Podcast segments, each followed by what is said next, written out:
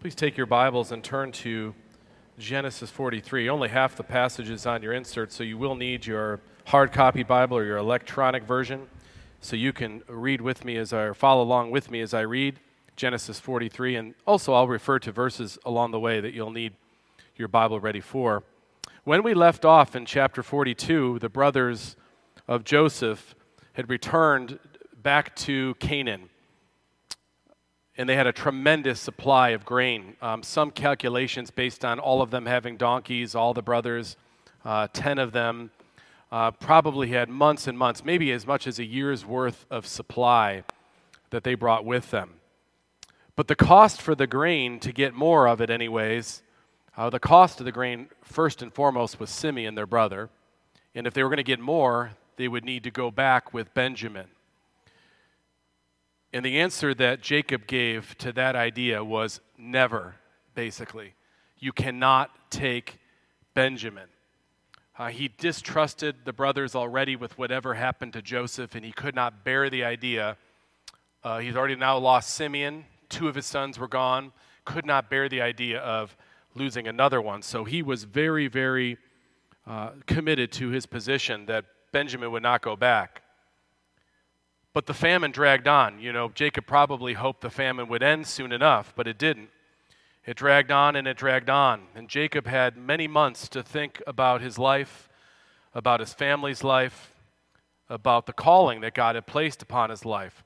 And Moses starts to refer to Jacob even more now as Israel, because this will better describe the mindset that once again God is working in Jacob, who struggles so much. We've been following him a long way. He was a man of fear and anxiety in most of his life. But now he is Israel in the way he thinks. Even with his flaws, we see faith working in Jacob to believe on God in the hardest of times, no matter what the outcome, no matter what God's will might ultimately be. Here now, as I read, this is God's holy word, Genesis chapter 43. Now the famine was severe in the land and when they had eaten the grain that they had brought from Egypt, their father said to them, Go again, buy us a little food. But Judah said to them, to him, The man solemnly warned us, saying, You shall not see my face unless your brother is with you. If you will send our brother with us, we will go down and buy you food. But if you will not send him, we will not go down, for the man said to us, You shall not see my face unless your brother is with you.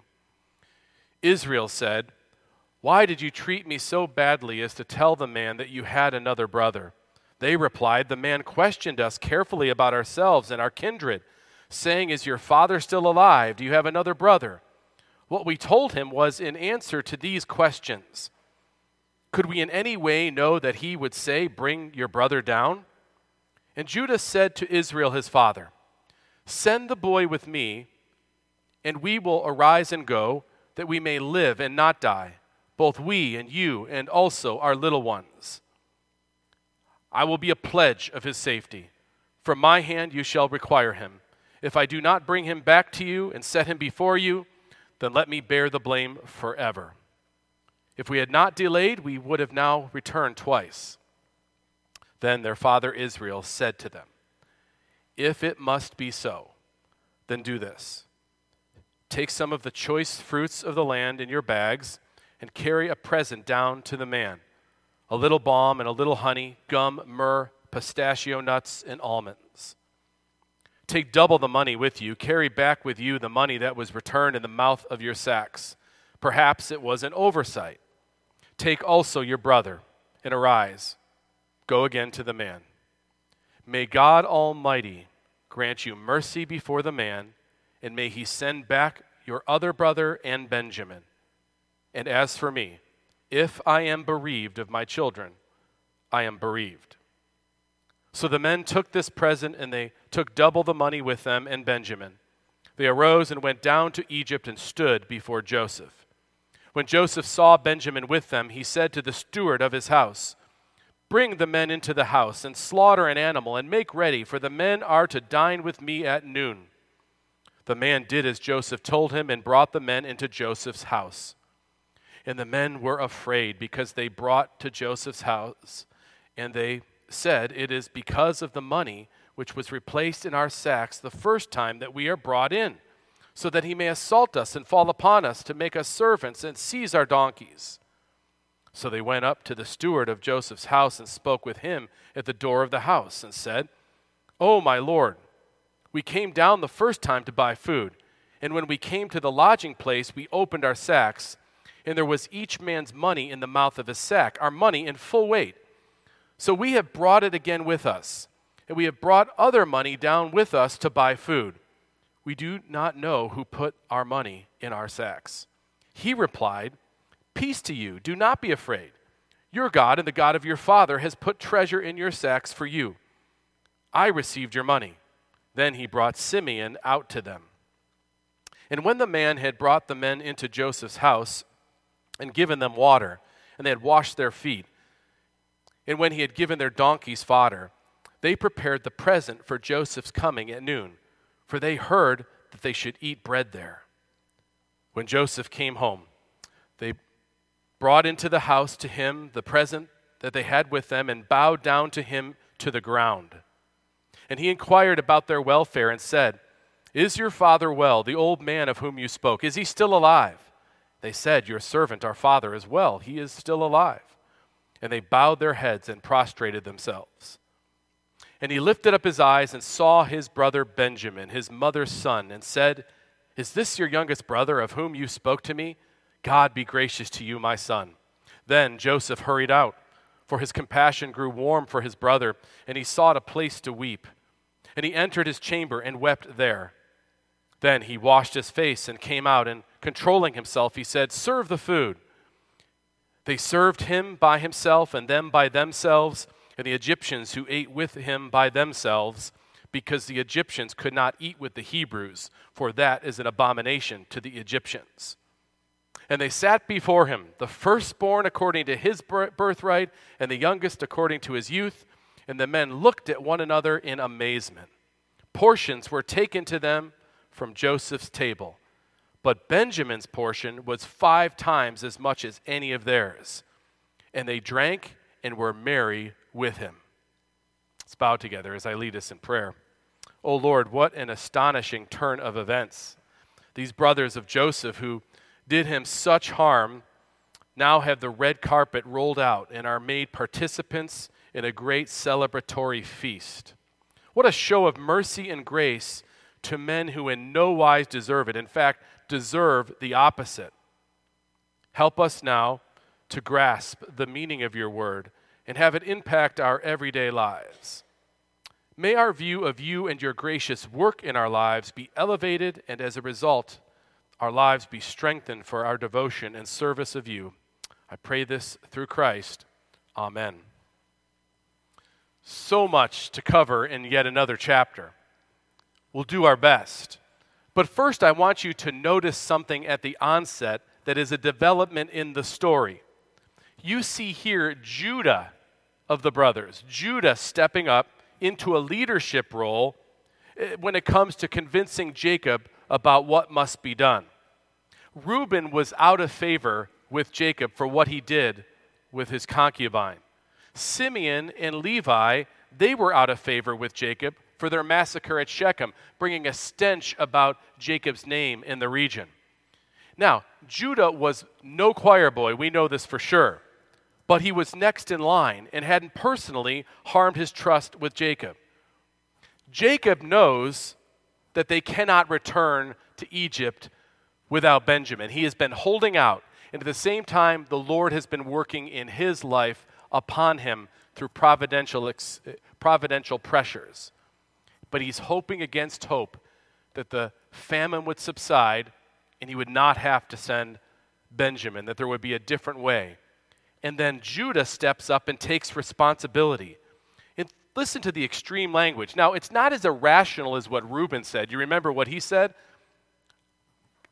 Put it on me, and if I don't bring him back, kill my own sons. What Judah says is more realistic and shows he gathers his responsibility now is essentially the covenant leader in the family. He says, Send the boy with me so that we may live and not die. He uses Jacob's words. Not just us, you too, and our little ones. I will pledge to his safety. From my hand you shall require him. If I do not bring him back and set him before you, then let me bear the blame forever. He shows a connection with understanding eternity. He shows something spiritual about what he says. The blame will be on me, not just now, but forever. He understands the stakes. You know, in this little episode, we learn more of the details about what Joseph said. Joseph was peppering them with questions, more than we knew from chapter 42, and they relay some of this to their father. We didn't want to tell him about the other brother, but he just kept, like a lawyer interrogating someone on the stand, Joseph just kept pushing them and pushing them to find out the details of the family. They didn't know it was Joseph. And here Judah agrees to be his pledge. And there's a change happening now in the sons of Jacob and in Jacob himself. There can be no doubt. What is happening is God is showing his mercy to them through these pressures. They don't recognize it at first, but on multiple layers and multiple ways, Joseph is showing them grace and God is giving them provision. This mercy they're receiving, even in the midst of their guilt about what they did, is starting to soften them and pressure them into recognizing who they've been called to be. And that's true of the mercy of God in our lives. The mercy of God, it transforms even selfish sinners like these brothers into people who become selfless worshipers of Yahweh Himself. It reminds me of the line from Newton's hymn, Amazing Grace. It was grace that taught my heart to fear. Actually, by God showing mercy, I learn obedience. I learned to follow God and trust Him. And we see this very clearly in the lives of these brothers who we have been tracking for some time. First of all, let us recall the kind of sinners they are. These are the most selfish of sinners we can imagine. I hardly have to remind you how self serving, self absorbed, self indulgent they were, with very little discernible fruit of any real faith in their lives. They're another example, the world over, of what envy and jealousy do together, what they do to our relationship with others and our relationship with God. It was jealousy that brought this situation to a head. It was envy that drove Joseph's brothers to their murderous deed. It was jealousy that caused them to sell their brother in the first place. Envy, rivalry, jealousy. This is true the world over. We know it in our own lives. We can see it in the biblical record, even the parts we've studied so far. Remember, it was jealousy that caused Cain to kill Abel, envy and jealousy that caused Sarah to abuse Hagar. It was envy and jealousy that drove a wedge between Jacob and Esau. It was envy and jealousy that destroyed Leah's relationship with Rachel. It was envy and jealousy that brought this whole episode upon them. Joseph and his brothers, jealous of the father's favor towards Joseph. Envy and jealousy are not identical, but they go hand in hand. Envy is that painful feeling of wanting what someone else has. Jealousy has more to do with feeling threatened or protective or fearful of losing one's position or situation to someone else. We all can relate with envy and jealousy. It's such an integral enemy to all of our lives. It's heightening everybody's existence, especially these days. How much of our lives are impacted by envy and jealousy? Do you find dissatisfaction to be tied with jealousy of others? What do they have? How do they get what they have? How do they get to do what they do? How are their kids so good, so well put together? How is their health so how are they so healthy, so fit? How many vacations are they taking? How are they able to do this? And it's on full broadcast for everybody for us to grow dissatisfied with the manifold blessings God's shown us just because we think everybody else has something more than we do. All of us relate with this. In this jealousy and this envy, they're at primary play in the lives of the sons of Jacob. There can be no doubt. Were Joseph's brothers changed, though? That's what Joseph's trying to find out in all that he's doing in this test. And the test keeps going on. Are my brothers the same scoundrels that, they, that I remember? Yet I want to see Benjamin, so I have to walk very carefully here to do this. Well, yes, they're these selfish, selfish sinners. But God's doing a work, and He does the work through a providential pressure He places on them. He uses a famine to pressure the covenant family. They were a rich family by all accounts, by all measures. But when there's no food to be had, everyone starts to become the same very quickly. Their state of divided dysfunction would not work as the foundation of God's people. So God brings this famine uh, for many purposes, no doubt, but we know a specific purpose was to put this pressure on Jacob and his family. Notice the wording between fathers, father and sons in verse 11. Their father Israel said to them, If it must be so, he's coming to realize what must happen, then do this. Take some of the choice fruits of the land in your bags. And it's interesting, he notes some of the same products that the Ishmaelite traders were stated as having, the ones that came by and bought Joseph. This is some of the stuff they would have carried. And he's saying, Get the stuff gathered up and bring it as a presenting gift to the man, the governor, that prince that was so hard on you before. Of course, he doesn't know it's Joseph. Carry back with you the money that was returned also. He's still wondering what, what happened with that. So bring double the money. Take also, verse 13, your brother. How painful that had to be for him to say, Take also your brother. Now, look closely with me at verse 14 because this is one of the most important passages in the whole chapter. This is a short sentence, it's a prayer, it's a blessing, but the most powerful such prayers are often short. This is not just a blessing, this is a profession of the faith of Jacob, who is Israel. He has thought long and hard over these months about sending Benjamin, and he's finally able to utter these words. Listen to them. May God Almighty grant you mercy before ma- the man, and may he send back your other brother and Benjamin.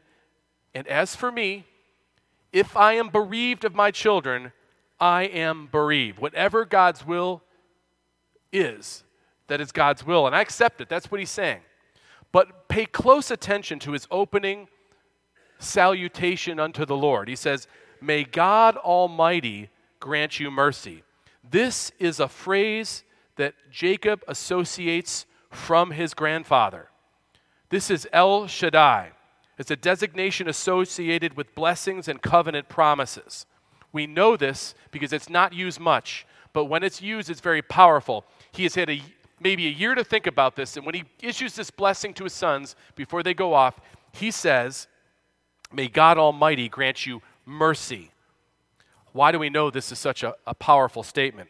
Back in Genesis 17, when God was calling Abraham, when Abraham was 99 years old, the Lord appeared to Abraham, Abram and said to him, I am El Shaddai. I am God Almighty.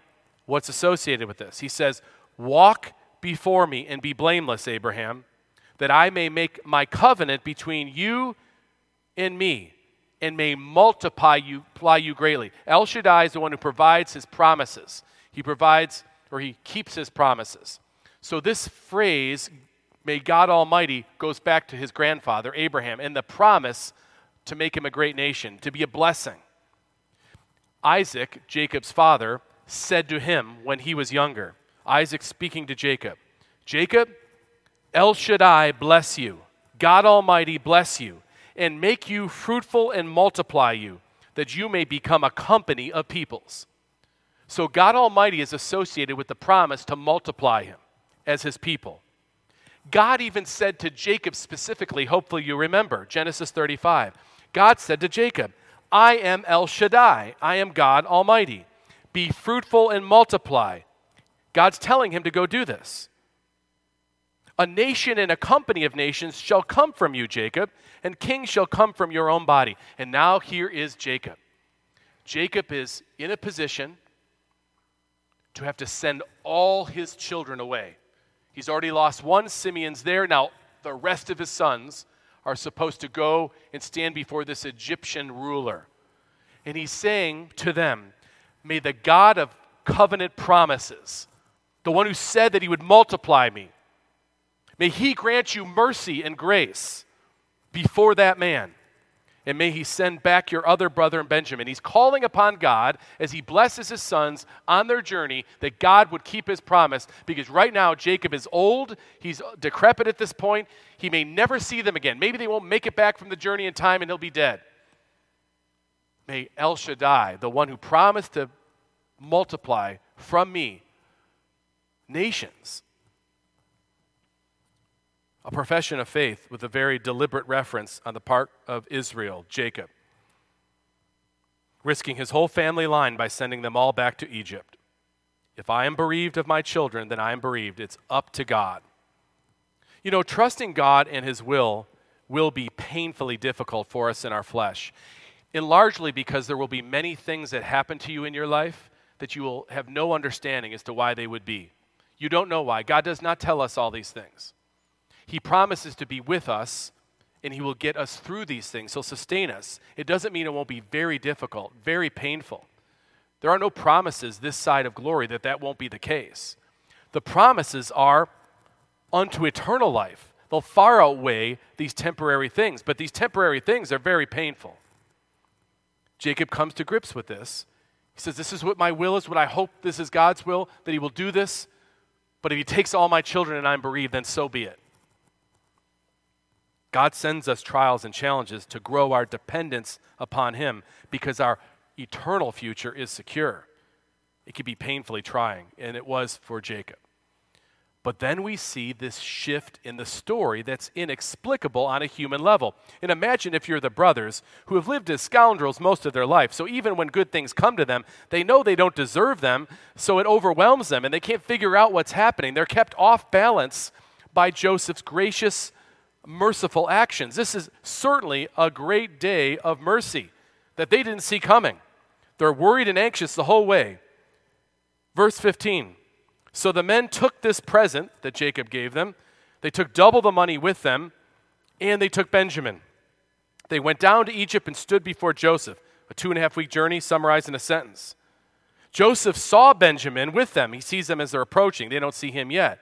He tells his steward, his right hand man, his, his personal trusted assistant. Bring the men into my house, because he can see they kept their promise, they kept their commitment.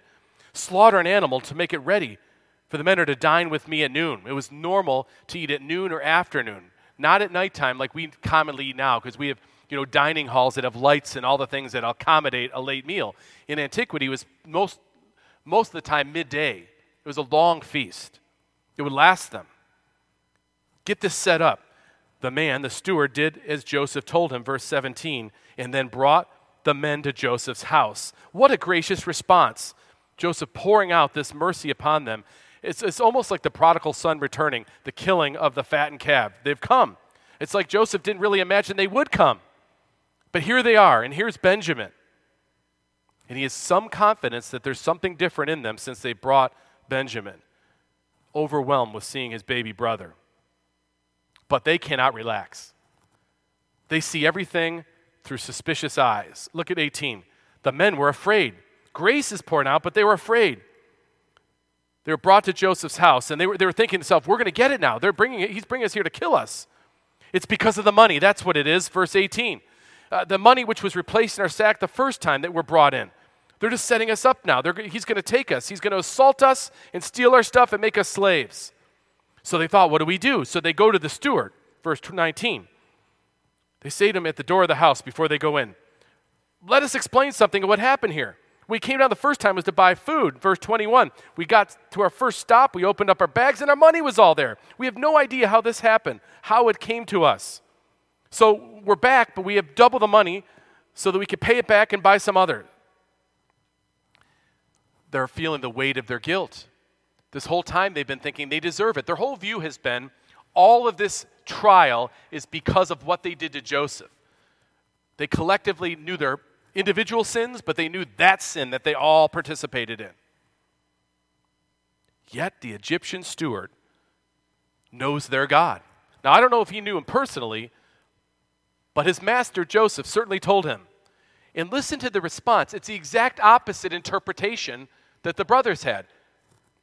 He says, Peace, calm down.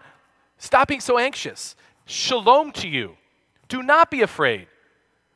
Your God, in the God of your father, has put treasure in your sacks for you. I received your money. Now, the brothers blame God. You remember last chapter? God, why have you done this to us? He didn't know how who actually put them in the sacks, but they were convinced God did it to them to get them. The steward says, Yes, God did this, but it wasn't to get you. It was to pour grace upon you, to show you mercy, and it's the God of your fathers, no less. Shalom, the concept of peace here, pervades this passage.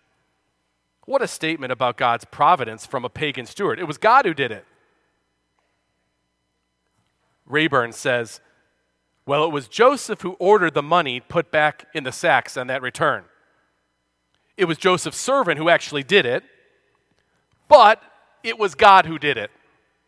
The narrator expects us to agree with that, to see that's the case. Rayburn says he's going to tell us directly in due time, in chapter 50, as a matter of fact, that it was indeed God who did all of this. Joseph, then, was in God's place in the narrative, a God figure of sorts. He was, of course, the agent of God's providence, but in an intermediate way, he acted, acted the part of God in his direction of the affairs of his brothers. And now they're receiving this grace that they have no way of giving themselves credit for. They're just, they are overwhelmed and they're off balance by this whole thing. It says in verse 24 when the men had brought the men into Joseph's house and given them water, he then washed their feet. This is something you only do as a sign of friendship. These aren't just people are coming in to get some food and going back. These are he's taking them in in a new and a different way. And then he even fed their donkeys, gave them fodder. He didn't steal the donkeys like they thought, gave them fodder. They then gathered the present for Joseph's coming at noon. They heard that they should eat bread there. They're starting to figure out what the plan is. They just can't believe it's so. It makes no sense. They're stunned. The mercy shown to them stunned them. When Joseph came home, they brought into the house the present that they had. And please notice, and they bowed down to him to the ground. Ah, the dream is being realized. How would you react to these brothers if it finally happened? More grace. He doesn't say a thing about this. See, now I'm going to reveal myself. It's just like I told you. You're all, that's not what he says. They're not ready yet for this. Instead, he inquires about their welfare, about their peace, their shalom. Is your father well? The old man of whom you spoke, is he still alive? Your servant, our father, is well. Your servant, our father, is well. He's peace. Again, the word. He's still alive. They bowed their heads again and prostrated themselves. Then he looks up and he sees Benjamin, his mother's son. Is this your youngest brother? Now, they keep referring to him as a boy here, but he's five, six, seven years at the most younger than Joseph, who's almost 40. Now, those of you who are youngest children in your family, you're always the baby, right? Is that not the case? That's the case even with the grown man who is Benjamin, the boy he's referred to. Is this your youngest brother? And then he looks to Benjamin. He says, God be gracious to you. May God's mercy be upon you, my son. Then he cannot take it anymore. He runs out of the room into his chambers where he cries. He just can't get a hold of himself because there's more to be done here. Uh, Joseph's pouring out this grace upon his brothers, but they're not quite where they need to be yet. He's still testing them, but the Lord's working now. The mercy of God's transforming them. He washes his face, gets a hold of himself. Then he comes out and says, All right, serve the food. And the guys are looking around like, The food? I mean, what does he mean? It's a full feast that's going to happen. He served by, and then they got served. They served him by himself and them by themselves. They're together, and the Egyptians on their own. It's an irony that the Egyptians see it as an abomination to eat with the Hebrews, so they're left alone in their own time of fellowship and communion. In the most amazing thing, Joseph, in his knowledge, I say almost blows it here, but I know that's not true providentially. He can't contain himself. The nostalgia of it overtakes him. He seats them in order of their birth. How is he going to know this?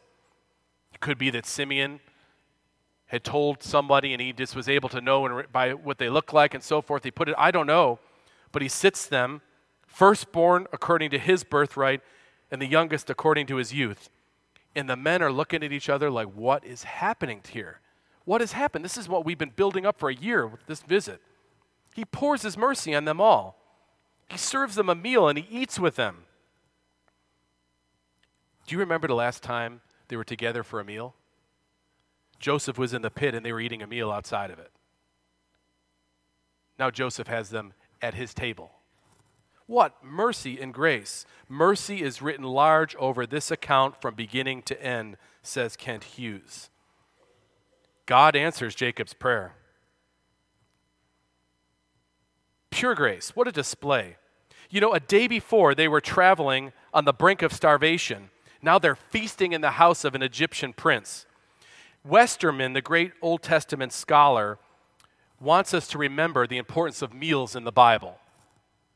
He said, The meal has an exalted meaning in the Old and New Testaments.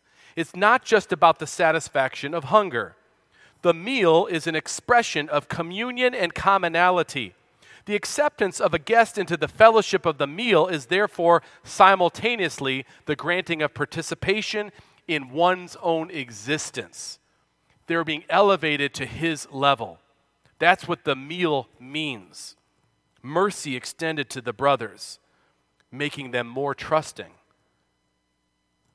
It was grace that taught my heart to fear, grace that relieved my fears. How precious did that grace appear the hour I first believed. God subduing Himself, subduing them to Himself. And they go from being self worshippers of the highest or lowest order to exhibiting a selflessness in their worship. And it all is clear in verse 44. Look there very closely with me. Don't miss, though it's subtle, don't miss this. Portions were taken to them from Joseph's table. But Benjamin's portion was five times as much as any of theirs. Now, you know and I know what they think of favoritism. You know and I know what they think of someone getting something more than them. You know how they've responded to that. The old brothers, we know exactly what they thought, how they would be envious and how they would be jealous. And Joseph wants to see what they would do with this favoritism on such full display, five times as much to their brother Benjamin. But the transformation is remarkable that we have before us. There is not jealousy about Joseph's extra blessing. In fact, it says in the last phrase, and they drank and were merry with him. They didn't care anymore. They didn't deserve any of the grace they got. So what if he gets more of it? We don't deserve any of it. We all got it. And they made merry together with him. They weren't looking at him thinking, why did he get more? It didn't matter. They're at the table. This reminds me of that wonderful parable that Jesus told of the workers of the vineyard. You remember how it goes? There's a guy who doesn't have a job, any way to sustain or uh, uh, provide for his family, and an owner of a vineyard says, Hey, I'll hire you and I'll give you this much, and it's a great wage. It's enough for him to provide. It's a grace to him that he has this opportunity. So he goes and works in the vineyard. But then the owner goes and gets another guy for half a day another guy for an hour, and at the end of the day, pays them all the same. And the first workers say, Why on earth? They don't deserve it. Wait, you didn't deserve it. You were given what you were promised. It was gracious to you. Why do you care if someone got it after half day or one hour? It's up to the owner. That's the old brothers. I hope it's not us. Someone comes lately, we give praise to God for this. And here is Benjamin getting five times, and for the first time, they show a fruit, a real fruit of faith that says, hey, we're going to drink and eat together, and be merry with him, not against him, with him. We're together on this. We, none of us deserve any of the grace that we have gotten here. Who cares if someone gets five times more than the grace we never should have got? Rayburn says the brothers did not resent the preference Benjamin received, but enjoyed the feast together with him. A brotherly scene the narrator wants us to notice, as indicated by that last phrase. Now imagine for a moment, brothers and sisters, looking at this story. Can you imagine being the heinous sinners that these brothers were that we've been seeing on full nasty display? The rivalries, their selfishness, their backbiting, the disrespect for their parents, men who ignored God's favor upon them and their family, mistreated their families at that. Two of the brothers led a massacre of a foreign village. Cold killers they were. One son had an affair with his father's wife. One son brought a, bought a prostitute that was actually his daughter in law. all of these brothers conspired to kill their own brother and for 20 years lied over and over and over again to their father, who struggled under the burden of what happened to the son, and they kept lying and kept lying and kept lying. They denied for 20 years. Imagine being the kind of sinners these guys were and then being treated like royalty, like they were. They were made to be honored guests at a great feast. Then to know that their awful offenses were against the host of the banquet. But the host still honors them and celebrates them. Can you imagine that? Because it's all of us. All of us. We're the same. And Christ has brought us to his table as a picture of what is yet to come. It says in Revelation 19, of all of us. Then I heard what seemed to be a voice of a great multitude, like a roar of many waters, and like the sound of a mighty peal of thunder, crying out, Hallelujah, for the Lord our God, the Almighty, reigns. Let us rejoice and exult and give him the glory. For the marriage of the Lamb has come, and his bride has made herself ready. It was granted her to clothe herself with fine linen, bright and pure, for the fine linen is the righteous deeds of the saints. And the angel said to me, John speaking here, Write this Blessed are they, those who are invited to the marriage supper of the Lamb. You're invited despite all these things about us. You're invited and you're made a partaker and a participant, and He loves you so much that He prepares on a regular basis. We come to the Lord's Supper with a taste of the fact that we're coming to that great celebratory feast that awaits for all those sinners who have rested in Christ. Have found their salvation in Him and recognize that we don't deserve any of the grace that He gives us, but He has given it to us, and we are celebrating that we are all in Him because of what He has done for us. We fall at His feet and worship Him at that great supper. And we do so loving every part of that. You know, the first meal with Joseph and his brothers, Joseph was the victim. The second meal, Joseph is the victor, yet he brings them in with him. At his first meal, Jesus is forecasting the laying down of his life for us as the victim. His second meal, the one that's still to come, the one that the table of the Lord forecasts.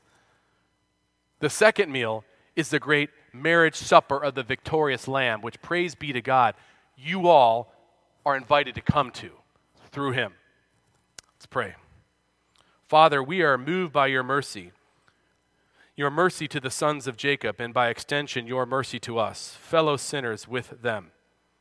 Through Joseph, you showered your grace upon undeserving sinners. Despite their intent to harm Joseph, he graciously used his position to save them and give them mercy and grace. This mercy transformed them. They indeed, through your grace, their hearts were taught to fear. Despite our sins against you and our offenses against Christ, Jesus, you have showered your grace upon us, undeserving sinners. You showed us mercy and grace through your work. You have subdued us to yourself. You have showered us with this great provision of salvation. And you have given us a regular supper to prepare us for the great feast of the Lamb that will come. You are so good to us, O Lord. Amen.